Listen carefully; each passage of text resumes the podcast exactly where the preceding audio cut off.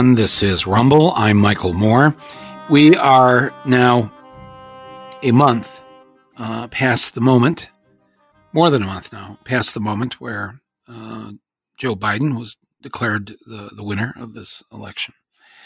And, um, and so we are still today in the news 17 states have told the Supreme Court, they filed a, one of those friendly briefs or whatever they're called, the Supreme Court saying that they support the Attorney General of Texas, who is trying to, to stop and overturn this election. They have these people have not uh, given up, and that 17 states, 17 states attorneys general have joined in on this, and I think you know maybe a lot of you listening to this, a little bit, a little bit of me too, have sort of you know relaxed a little bit, a bit here thinking that okay, we got through this, we got we're okay, we're okay. Mm. And then you see this happen today, and you see um, Trump is just like mad tweeting, big hashtag in blue, not in black. The tweet was in blue. It was one word, in all caps, overturn. Now, first of all, props to him for figuring out how to get a tweet in color because I still uh, can't do that. So, all right, he's got that figured out.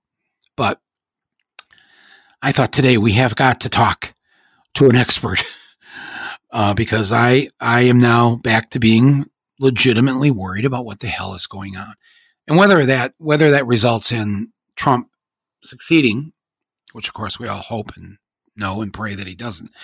But what does this mean for the future? Before we go any further, I also want to thank our other underwriter for today's episode. If I can just take a second to do that, it's Raycon.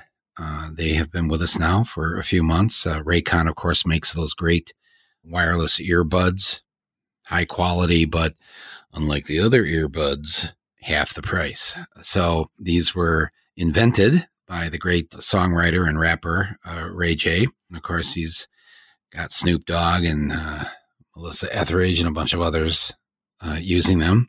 I love them. Uh, you know, I mean, the holiday season has started.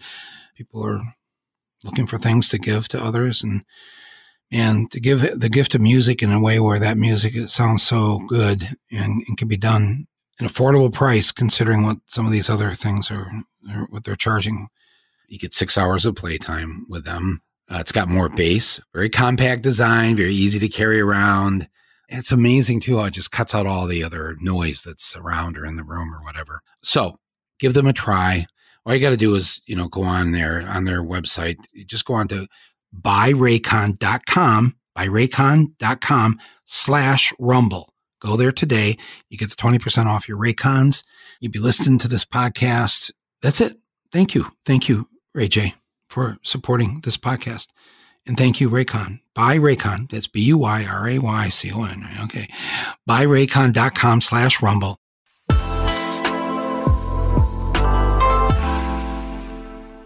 I've invited a person onto the podcast here today that many of you uh, may remember if you watched my last film, Fahrenheit 11.9, not 9-11, 11.9. That's the date in 2016 that Trump uh, was elected.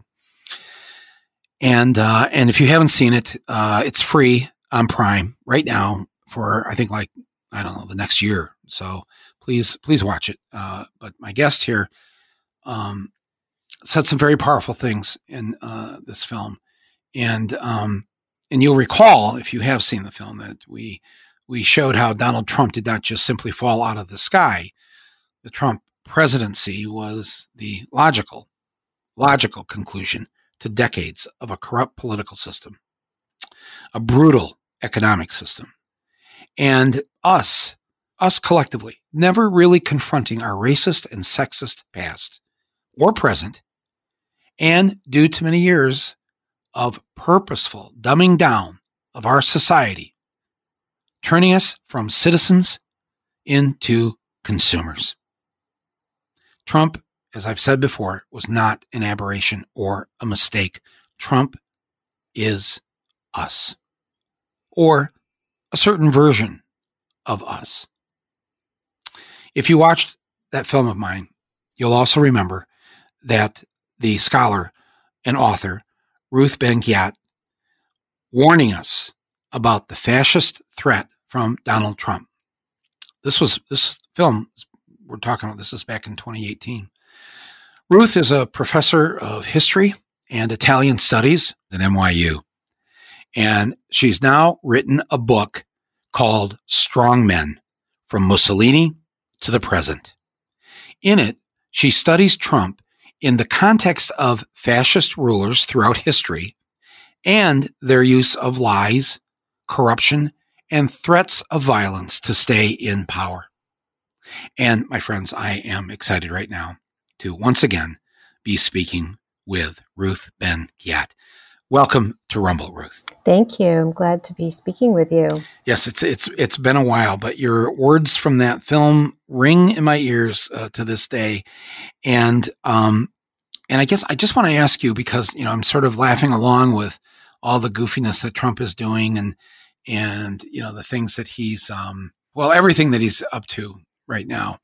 So we've all had a good laugh now now that Biden is the president elect and we're watching Trump and we're watching Rudy and we're watching that, I mean, that great Saturday Night Live skit the other night that where they didn't do any writing, the writers, they, they literally, and the way that they played the characters with the exact people in Michigan that, that it was just stunning. Um, to see, and I think this is the best way now with satire is trying to satirize that which is already pre-cooked as satire it's impossible. So to just give into it and just just reenact it. Um, that hearing that the Michigan Senate, controlled by the Republicans in Michigan, had last week, and oh, we're all having a good laugh over it. And then the week before that, Rudy's hair dye dripping down his face. I posted something from the Onion today about uh, it showed Rudy in front of the um, he's at the Georgetown Hospital uh, with COVID 19 right now. So it shows him downstairs in the basement of the Georgetown University Hospital in front of the hospital incinerator. He's got the door open and he's screaming, COVID shall die with me. he's throwing himself into the incinerator. Okay. It's, it's a little dark. It's funny, but Ruth, um, something tells me uh, it's a little bit too early like the football player that starts celebrating on the two yard line, not knowing somebody's right behind him and he's not going to make it into the end zone, that we might be doing an end zone dance on the two yard line here in the sense that, I mean, I don't want to scare people that, that all of a sudden holy hell is going to break loose, but I think it's maybe a little too early to just be sitting back and having a, a good laugh off of Trump's uh, uh, foibles. Oh, I, I agree. Um, but to uh, the to the point of uh, Rudy in the incinerator, brought, brought to mind a quote from Charlie Chaplin, who's a very good observer of humanity, and it's in my book Strongmen. He said something like, uh, "Dictators come from below, and then they dig themselves into holes and go even lower." And the world watches and jumps into the hole with them. Mm, wow. Yeah. That's a great quote. So I use that where, you know, these these are very destructive rulers. Everybody from in their own way, from Mussolini up to Trump, and they bring they help people to be their worst selves, um, and they are as leaders the worst they could be, especially when people need them the most. And these are things that I conclude at the end of this book. Um, but Trump has uh, he has all the characteristics, he has all the tendencies, and we're seeing all the results are we in trouble? I mean, are we? We're we're in we're in I, I we're in trouble, and I've never been able to do much laughing. I don't want to be a party pooper, but I I always find these things very frightening um, because what's going on now has been set up by Trump for you know five years now with his propaganda about rigged elections his you know brainwashing of his followers the loyalists all the system this, he's set up this kind of authoritarian political culture. And the GOP's been very happy. And what he's mainly done that's that's coming home to roost now is he's legitimized lawlessness. And I, I had to turn in my book in the summer so I didn't know how the um, election would end. But the last things I say about Trump is that I predicted he wasn't going to leave office quietly, and I didn't know what else would happen. So this is this is very predictable. The rhetoric is predictable, um, and we we're in. So people are talking about coups, um, and you, it does qualify as like a self coup when someone's in power and doesn't want to leave, but it's also a kind of shock event. And men like Trump love to um, give a shock to the system to see, um, like a jolt to the system to see what they can get away with. And so that's what we're seeing now. Hmm. So he's testing. Oh, he's testing, and he's been yeah. trying. You know, he's tried so he's trying the electoral stuff, and then he clearly investigated the military option, which is why General Milley, uh, you know, all of a sudden came out and pointedly said, "Oh, hi, the armed forces is going to obey only the Constitution and not an individual." Mm-hmm. So he mm-hmm. tried that, and that wasn't working. So now he's still, you know, going on with the electoral uh, maneuvers, and he's also starting with the energizing the militia and that kind, that whole route it's it's um I find the my laughter over all this is I I realized it's it's not because I think it's funny. It's I'm I'm afraid, frankly, mm-hmm. and I think I, I the laughter is a mechanism to shoot some of the some kind of endorphin wherever that's at in my brain to sort of calm down calm down what's going on and just and everybody i'm sure most people listening to this podcast right now are saying mike ruth it, it's all it's going to be okay it's going to be okay you know, we, systems are in place. Uh, even Judge Amy uh, wouldn't go along with the Pennsylvania request mm-hmm. Couple days ago, and so that's a good sign. That's a good sign. And um, yeah, okay, it's a good sign, or is it? Uh, yeah, I'm not so quick to just feel better or to feel good.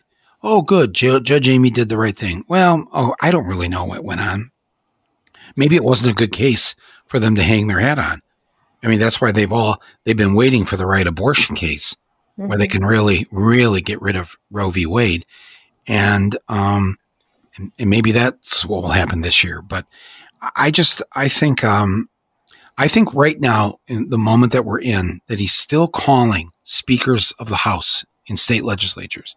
He knows that these legis- legislators can um, kind of, in some ways, do what they want to do the electors can kind of do what they want to do, depending on the different state laws and rules about this. But, um, but I think you just made me think of something. This this idea of testing, testing maybe not so much for what he hopes the outcome will be this year, but because he's not going away, right? And because there are other people like him who are smarter than him, who are every bit as much in favor of authoritarianism they too want to see how far could you get in this country? How yeah, far? that's that's an important point. Everything that's being done is, uh, and and it's very important that Democrats have a ve- vehement reaction, even if we get to January and Biden takes office. It's very important to have a, a strong pushback against all the corruption and all the like, normalizing uh, white supremacy because other people are watching, and these could be other Trumps. Uh, you know, Ivanka Trump has been marketed for years as a world leader. You know, I was this. This was this is one of the thing. It made me very distressed when I saw um, her inserted repeatedly into world leader photos, like mm, in 2019, mm. the G20 photo. Mm, oh, and she's, yeah. in, she's not just in the photo, she's in the center. Right. And I thought, you know, what appeasement is this? Why didn't Macron and Trudeau and these people, why, why is she there? But she's there for a reason. So, so it's both Trumps who are watching and it's also other people. But uh, you know, so many people are, and it's a way of saying, well, something worse could come, and that's true. But I prefer to keep the focus now on the the thing we know that's very bad that we have right now because we're not out of the woods yet.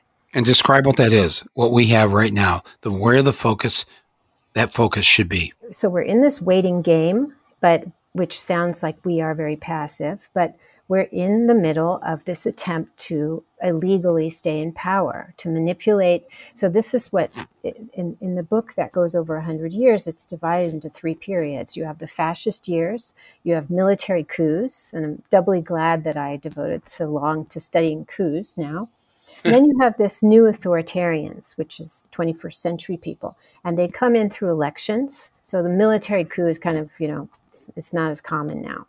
Um, and then they have to manipulate elections to stay there. And that's what Putin has done. In fact, Putin's taken it to a whole other art where, you know, he has to poison people who are rivals, like Alexei Navalny, to keep them off the ballot, right? Right. So, but he's been there for 20 years. And so a lot of people, I remember when we did our film together, you know, people would say, well, why are you talking about Trump as a fascist? And, you know, he's, you're making this film, you're speaking out.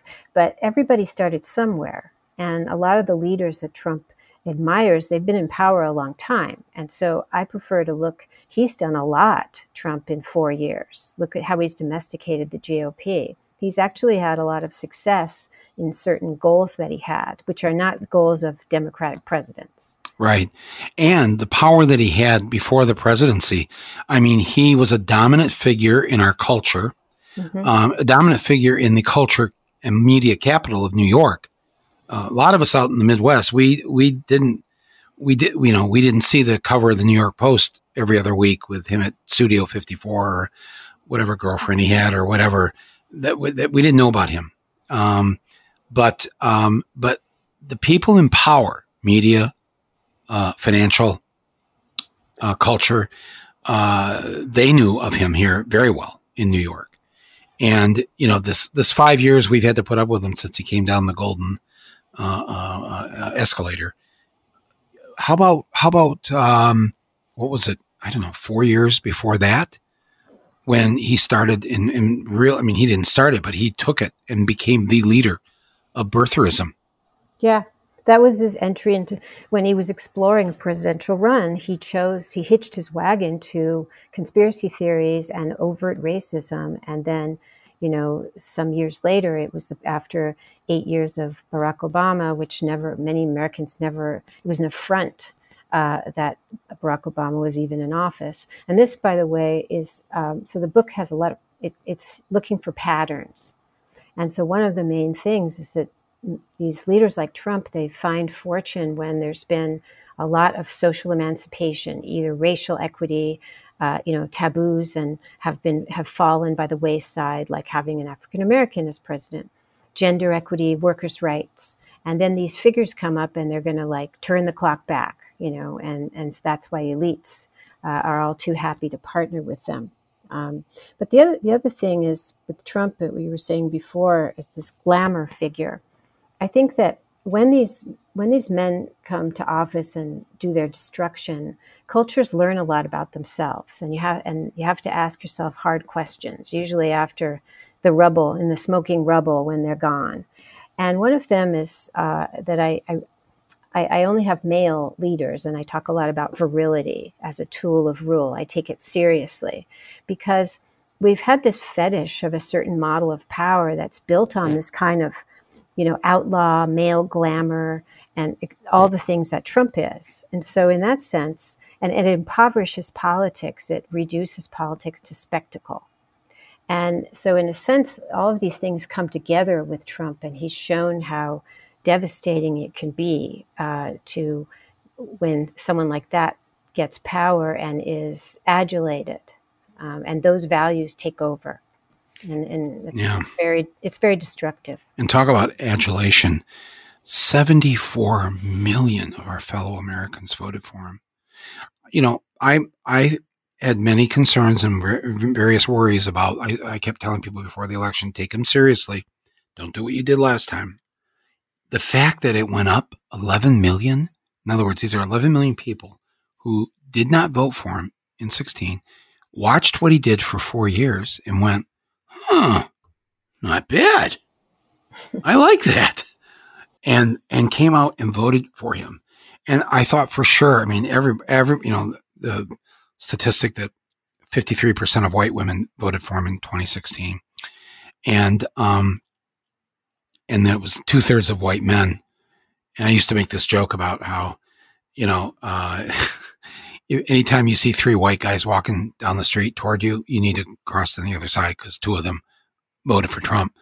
Um, but um, the the fact that, well, first of all, so it went from 53% of white women voting for Trump in this election. Now, the early, and, and I don't think all the data's in yet, shows 55% of white women voted for Trump. So it went up two points with white yeah.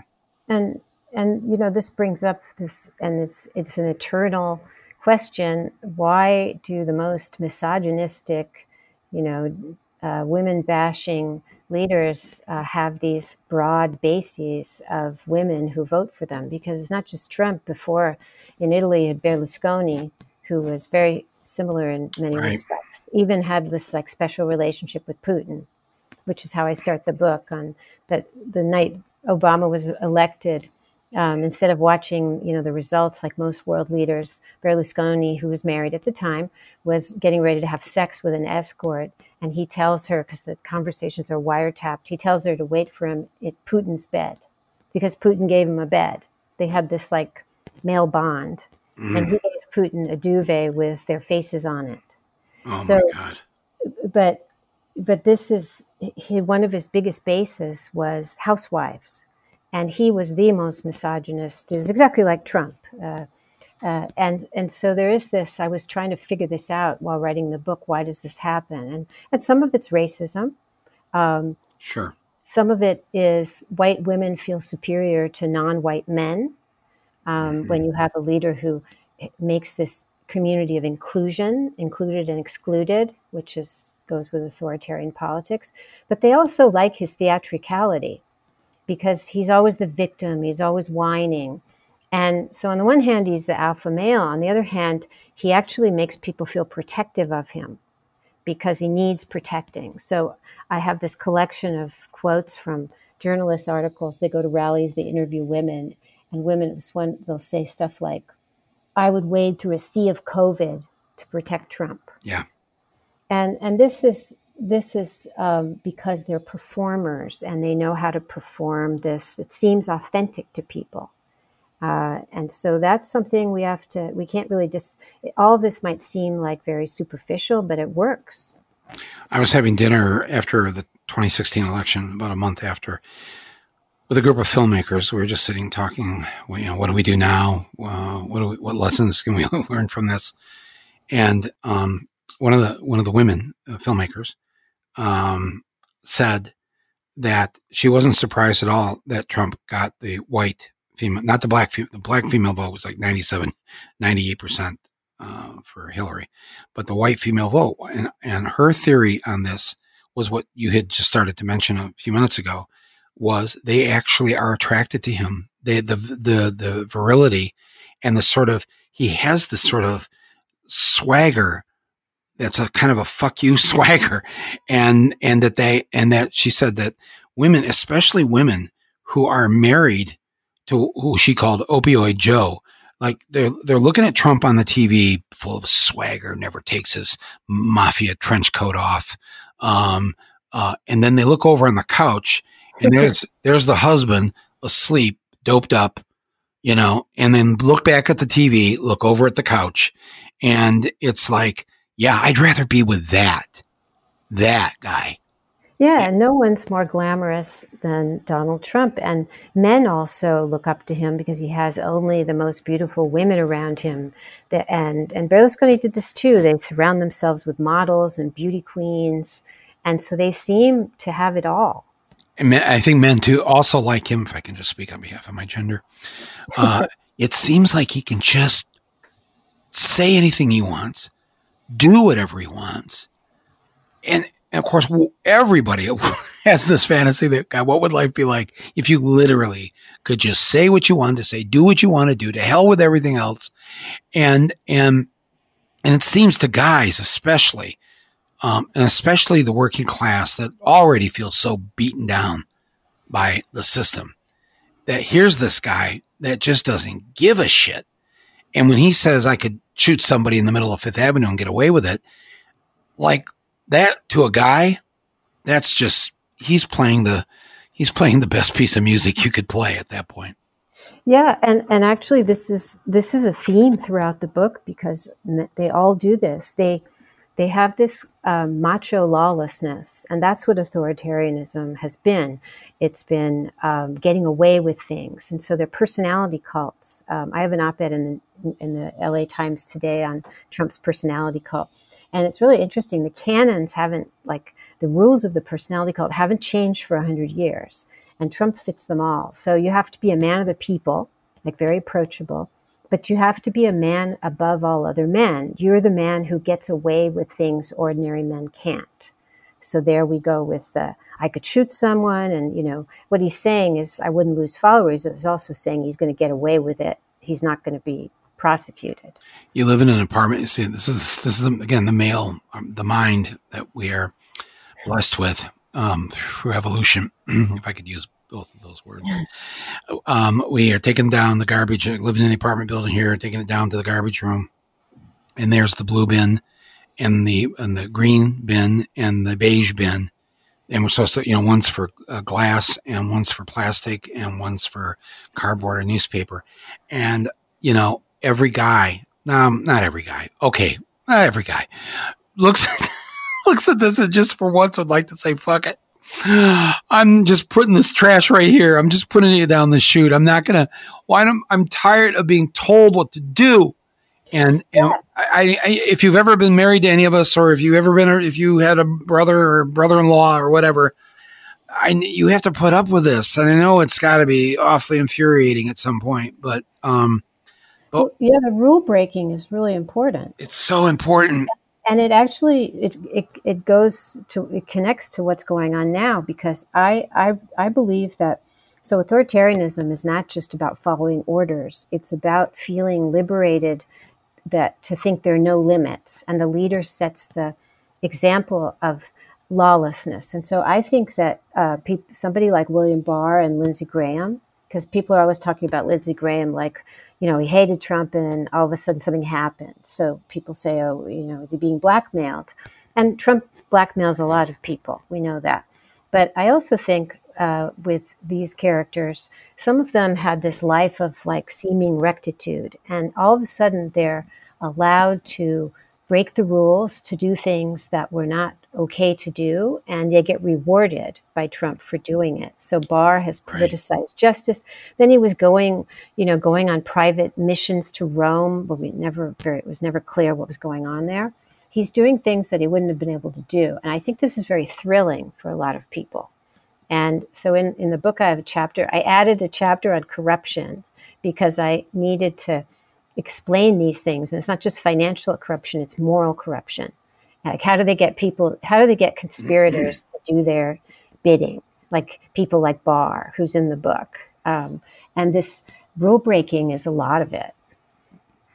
What, who else do you have? So we've mentioned uh, uh, Berlusconi um, and uh, Putin, and of course Mussolini's in the title. But what other examples, historic examples, can you share with us to make us feel not so abnormal in the sense that that Trump is part of a, a larger collective of of authoritarian thought, of totalitarian behavior, um, and and many of these men, um, yes, we say and we say men because I, I'm, I'm sure that there's uh, there must be a woman or two throughout history that has uh, created a genocide of millions of people, or um, or um, you can stop me at any point here because we know that historically women for, who who have their own issues generally don't um, don't do these things. But what these men, what are some? Give me some other examples here that, that that we may not be thinking of right off the top of our heads historically, but actually we can see that there's there's been a connect the dots effort here amongst various uh, so-called leaders uh, throughout the world. Yeah, so all the chapters go. So the the core of the book is these chapters of on the tools of rule: propaganda, corruption, virility, and violence, and the myth of national greatness is like make America great again, um, and put that in historical perspective. So all of them go over hundred years, so you could see how certain situations repeat. So, for example. Um, So I have like Gaddafi, uh, I have Mobutu. So it's a global. I have Pinochet in Chile, which is very interesting. You know what happened because of the coup. But what's very interesting is that Trump's uh, character. This is not good for us, but Trump's character is exactly the same as the character of Mussolini and of you know Mobutu and Gaddafi, and they set up similar governance structures. And the outcome's very different, of course. We're not in a one party, old fashioned dictatorship, but the character is the same. So they set up these inner sanctums f- filled with flatterers and sycophants and family members, because family members are always in there because they can be counted on to be corrupt. And there's even a paragraph about sons in law um, who have special duties, you know, from Mussolini's son in law to Jared Kushner. So um, it's, it was remarkable the um, dysfunctions that come from uh, these very flawed, destructive people getting absolute power. And of course, Trump uh, is not ruling in a one party state, but he's been able to have to ex- exert absolute power within the GOP to the point where they acquitted him uh, in, the, in the impeachment trial. And um, uh, Sherrod Brown, the Democratic senator, went around and asked Republicans off the record why they acquitted Trump. And they all said they were afraid. Um, mm. They feared. And so this is a dynamic that you find with Gaddafi's rule, you find it with Mussolini's rule. And so these are things that continue. All these adjectives in the, in the subhead of your book, Strongmen, uh, and it ends with virility and violence. Uh, I think we've got the the virility uh, part uh, covered uh, pretty well, but the the violence, the violence. I, I, was I think I was watching Nicolle Wallace here yesterday, and and um, she asked Steve Schmidt, another mm-hmm. ex Republican. when when will they, meaning Trump and his followers, now cross that line of violence? And he said, cross it. It's in the rearview mirror. It's already been crossed. Uh, a threat is violence. Language can be violence, and violence is violence. And in fact, this past weekend, last weekend, with the Secretary of State, the state of Michigan, uh, Jocelyn Benson, she's in charge of the elections, and all of a sudden she's she's putting up Christmas decorations in her house with her four year old, and all of a sudden, she hears this noise outside the house and she opens up the door, and there are all of these people, mostly men, with guns, with mm-hmm. long guns. And they are, what's the new chant now? Not lock her up, but stop the steal. Stop the steal. Stop the steal. They're brandishing these guns. I, I just, I'm just, you know, and being a Michigander, I'm like, I, I can't, well, here we are now, many days later, many days, a week almost later, and um, nothing has happened to these men who were there threatening her and her children there in the house at her private residence. Mm-hmm. I, I, swear to God, if I did that, if I did that at uh, outside of somebody's house like that with guns and a bunch of people with me, I, I think I I need a lawyer and some bail money. The fact that all these days later that they have not been arrested, not been charged, not even been called in for questioning. We don't even know who they are. I don't. Yeah. I don't understand. I mean, I'm sorry. I, I, I, support the attorney general in Michigan. I I voted for her. Uh, she's actually great. Uh, and and and there's you know, but where are the police? Where are the state police? Why haven't these individuals been taken in? How is it in a, in a free society? Look, they have a right to protest. I'm completely in support of that. And they have a right to protest outside her home, too. I, I mean, I, I, think that's a little, maybe a little much, not right to bring the family in like that, especially kids, but they, they have a right to, they have a right to protest. And you know what? Uh, I don't like it, but they have a right to that gun that they're carrying.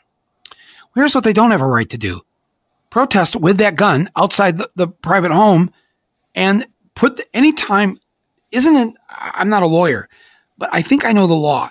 If you do something, it's the old, you know, putting your thumb and your finger in your pocket to make it look like you've got a gun.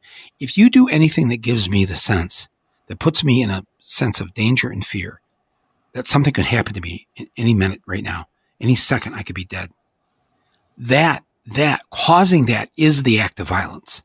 Yeah, and and we also have to again when you when you look at these things with the eye of uh, authoritarian contexts, and context matters. This is an election official being harassed and threatened, and these are things that happened in Putin's Russia. It also reminds me of uh, early fascism when Mussolini was still a uh, prime minister of a democracy, and and we always think about Hitler for good reasons, but Mussolini is much more relevant because he was prime minister for three years of a democracy, and he he he legitimized. There was already a lot of violence from squadrism, like in also in Germany, but he legitimized uh, violence around elections. many many parallels before he declared dictatorship, and so these are things that happen um, in in not in democracies. And I think that one of the hard truths that we will need as a nation to reckon with to protect uh, our democracy going forward is to look at America with different eyes. And I think one of the strengths I, have had coming to this is that I'm I'm not a historian of America, and I spent a lot of time outside, you know, America. My parents are not American, and so I studied the history of fascism and other regimes. And then I took these, this global lens and I trained it on America starting in 2016. And things look very different. Um, everything from GOP's race politics to uh, what's going on now. And Trump is, he's always used an authoritarian playbook. And so he's energize these extremists, and this is what these men do. They take existing extremist tendencies and anti democratic tendencies and they legitimate them. And then they radicalize the police. And Barr's been working very hard to radicalize the police. I've, writ- I've read all of the speeches he's given to police associations, and they're very frightening. They're oh, actual, oh, it's awful. they're right wing authoritarian. The rhetoric is yes. Some of it actually overlaps with what Pinochet used to say yeah. in Chile. Yeah, don't be fooled just because Barr didn't go along with this uh, latest thing and Trump's mad at him. That's just a sideshow that's going on. Barr, right. Barr has historically and certainly in his time as Attorney General, um, more than one attorney and more than one constitutional uh, uh, scholar has pointed out uh, the lawlessness of our Attorney General uh, here in the form of Bill Barr. Um, I have so I have two big questions here to ask you, and so obviously, I think obviously the first one is the short term. What do we do right now? We it's still what is it? I don't know, forty days till the inauguration, um, somewhere around that. We've got to get there. We got to get them out of there, and uh, and I know I'll ask you the long term question next, but the short term, what do we do? What do people listening to this? What can they do to uh, to because I think we must not let our guard down. That that this is not paranoia. This is not anything other than just being smart. Every time, every time, and everybody listening to this, just think of anything that has happened during the Trump years. You said to yourself at some point, "Oh well, that's the end of him now," or mm-hmm. or he'll never get away with that, or that he's definitely going. And every time and you can say, yeah, well, okay, he, he, you know, he lost the election, but I, I haven't said this on, on my podcast yet. He won in 2016 by winning the three states of Pennsylvania, Michigan, and Wisconsin, and it was a total of 77,700 votes. This time, this time Biden won. Trump lost by losing Georgia, Arizona, and Wisconsin. That's where those electoral votes are that put Biden that put if, if just those three puts Biden over by by two electoral votes. But he but but Biden only won those three states by 42,000. So Trump won his three states that got him in the White House with a 77,000 vote margin. Biden 42,000 mm-hmm. vote margin. So so I'm legitimately on guard here. What do we need to be aware of, be thinking about, and be ready to do um, should Trump start succeeding in his attempt to overturn this election? Yeah, I think that um, one of the interesting things has been the the strength of democracy at the local level right? And even among some Republican judges who've turned back his attempts to nullify the results and all the other maneuvers he's doing. And that's been interesting to me because Trump has been trying to, um, you know, exert executive authority over um, cities and states from the beginning, and that's part of his authoritarianism, like punishing uh, cities for being sanctuary cities, if you remember. And all of his stuff has al- always played, all of his shock events have always played out at the local level and caused chaos at the local level, and also now with his criminal uh, mismanagement of the pandemic. So there's a lot of ill will that he has at the local level, even among some Republican officials, and that's been interesting. So um, some people who are more optimistic, who are, including people who were in the Republican Party and, congressmen, think that after the Electoral College meets, uh, some of the Republicans who've been privately uh, talking to Biden and congratulating him, but they're too afraid to publicly admit that Trump lost. Some people think that that will be a turning point. I think that's next week, right? Mm, yeah. Um, I, am not sure. Uh, I hope that's the case, of course. And I have been, um, and, and, I'm the opposite of starry eyed, but it's been interesting to me that this phenomenon that's called elite defection hasn't happened more. And that is when you have your, you make your authoritarian bargain with the elites, the GOP, and they stick with you through thick and thin, right? No matter what you do or say, they stick there with you, right? But when it looks like the person is, is his stars falling, he's going down. Usually in history, they start to peel off these people. They're not peeling off. And that's what's been, that's why when people say Trump's a clown, and I can't, you know, I, I can't deal with people still saying that Trump isn't serious, he's not competent. He's been highly competent at doing what he wanted to do. And this is the result we have. So some people who know Republican politics very well, having been part of them, do believe that uh, there will be some movement among Republicans after the Electoral College. Hmm. If that doesn't happen, then um, we're looking at an even more dire situation. Mm. Yeah, I. There are 52, 53 Republicans in the U.S. Senate. As of today, as we're recording this, only six Six, only six of these 52, 53 Republicans in the Senate, and only 20 of the 200 or so Re- Republicans in the House. Wow. The, that, to expect that on uh, Electoral College Day, um, that they're all going to just, uh, uh, okay, water safe, everybody in the pool.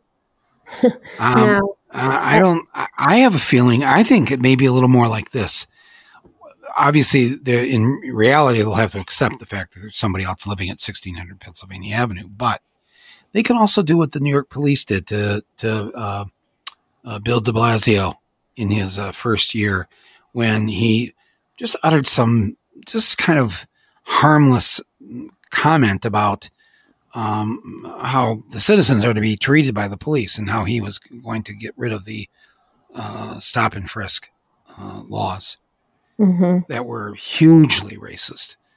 And so De Blasio shows up. I don't know if it was uh, it was for memorial service or something. Do you remember this? And all the police turned their backs. Yeah. On him, and he had to walk down this long row of police on either side, being shunned with their backs turned.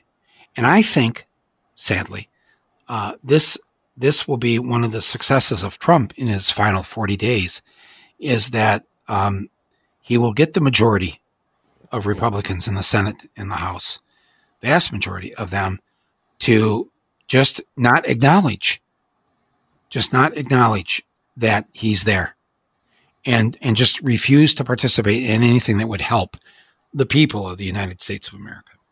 Yeah, I think that's right. And then the other part of this is that Trump is saying now whether this happens or not, it it doesn't matter in a sense right now. He's saying he's going to run in 2024. And, and the reason this, this is important is that he, Trump ha, has spent a huge amount of effort cultivating uh, the obedience of all these Republicans, making them afraid. You can only imagine what kind of Oppo research and other things have gone on to keep these people in line and, and cronyism. So he's not going to give that up, and he's not going to give his personality cult up with his. He's going to take his 74 million souls with him, like the devil he is, and and but the effect will be to, to keep the troops in line. Right. Um, and the other, the thing I'm longer term worried about is is um, actually trying to, and this comes from uh, writing about Chile. So what happened in Chile is before the coup, um, the coup was designed to take away the socialist president Allende, and it, the CIA was involved very heavily, but so were many Chileans. Um, and they basically uh, use psychological warfare and economic warfare and various things to make Allende's presidency ungovernable, very, very difficult. Uh, polarization, all kinds of things that went on. And the point was, even though they were planning a coup, the point was to turn popular opinion against, and elite opinion against Allende. So they would accept the coup. So I'm a little worried that um, that the Republicans, led around by ringmaster Trump, whatever whether he runs or not, he'll still be there, and they will make um, they will try and make the Biden Harris administration unworkable. They will also uh, sow civil unrest and make things extremely unstable so that when 2024 comes, or even the 2022 uh, midterms, uh, the Republicans will be in good shape and the Democrats will look like a crisis. Uh, it'll be like a, a, continuing crisis. That's a longer term thing I'm, I'm afraid of. Okay, well, that then leads into this last question. What about the long term here? Those 74 million aren't going anywhere.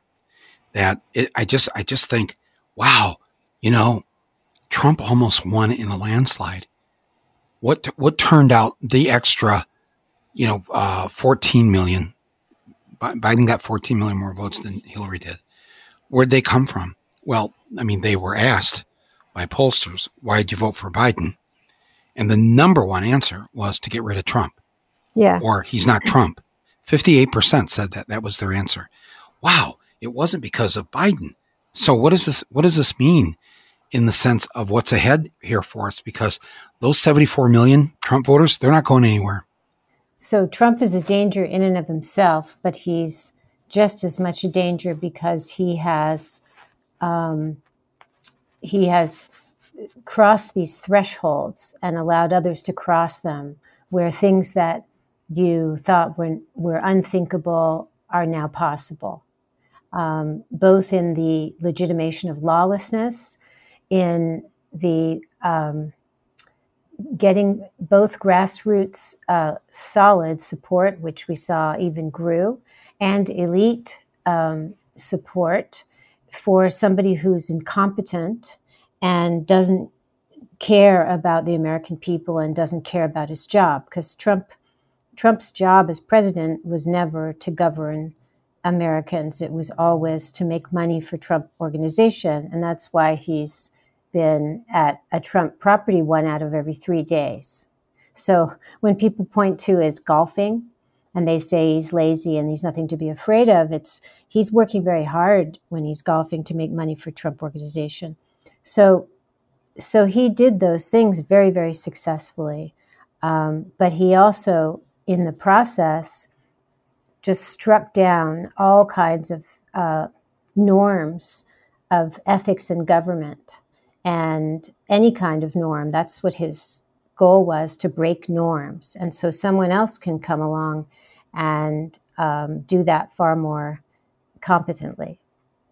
And this goes back to the um, the hard truth that we have to reckon with that the GOP is not a democratic with a small d party. Their political culture is not is not that of a democracy. And one of the biggest um, they had, you know, they had largely given up the idea of bipartisan governance, even when Trump was coming into office.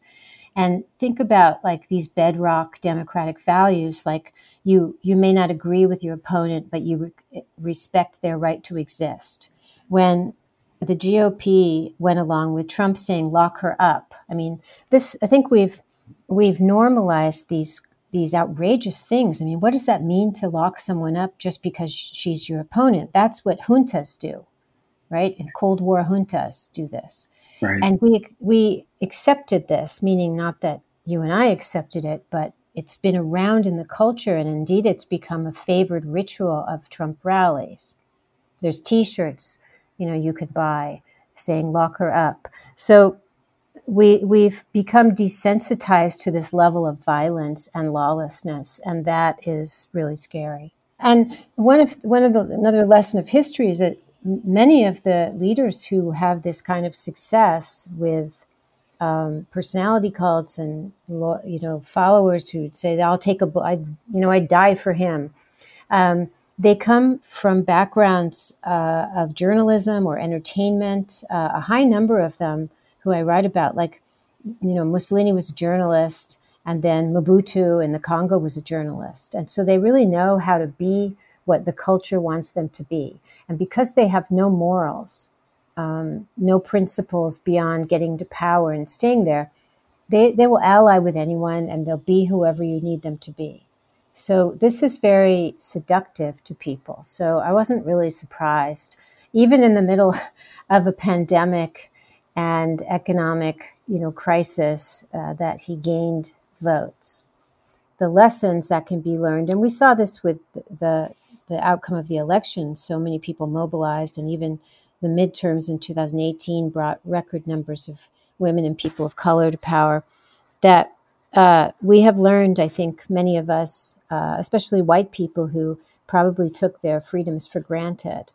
And I think it's been an enormous uh, laboratory of de- democratic education to have all of this happen, including all the things that went on this summer with the repression of the protests, and you know hundreds of journalists were assaulted and detained, um, and these are things that are not business as usual. Uh, that that in particular, so so we have to build on that. We have to be unified. Uh, in the past, including at the rise of Hitler, one of the reasons the right has been able to prevail is because the the center and the left were divided. So there'll be that work to do.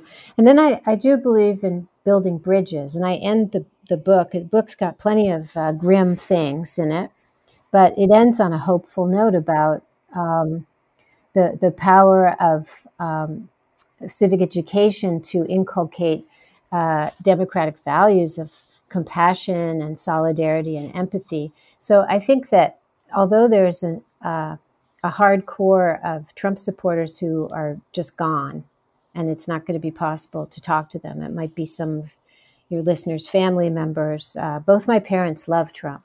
Um, luckily, they're not in the States, so they're not voting, mm. but they, they adore Trump. Mm. Um, but um, there, and this is actually my mother who adores Trump, but she said, had she been uh, in the state, she also would have voted for him because uh, Biden was going to bring like so- socialist apocalypse. So I think there were a number of voters who maybe didn't love Trump, but didn't want Biden. The same as we were saying before on the show that many people voted for Biden because he wasn't Trump.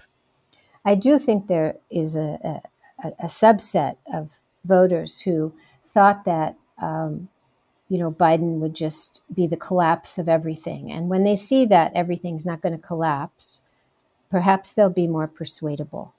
Mm. And part of the the civic education is to is to I think that you know we have shown she have shown as a people such a disrespect for life, mm. um, for people's dignity and people's yes. right to have a living wage and right to have um, safety um, from assault weapons and the right to have health care. And Americans have a very different attitude, and they don't, some of them don't know any better. Some of them just are resigned and they are they're indoctrinated that this is going to be socialism. So I think that a grassroots initiatives to to show people with policies also that, as you said, um, so the the the Biden Harris administration has a lot of a lot of work to do because these these years are crucial. Uh, we could turn one way and consolidate what what Trump has started, or we could, you know, build on the election. And I want to end on this note that it's truly historic what we did with the election because very few peoples have the chance to turn back um, a process of authoritarian capture that's ongoing, and we we did that.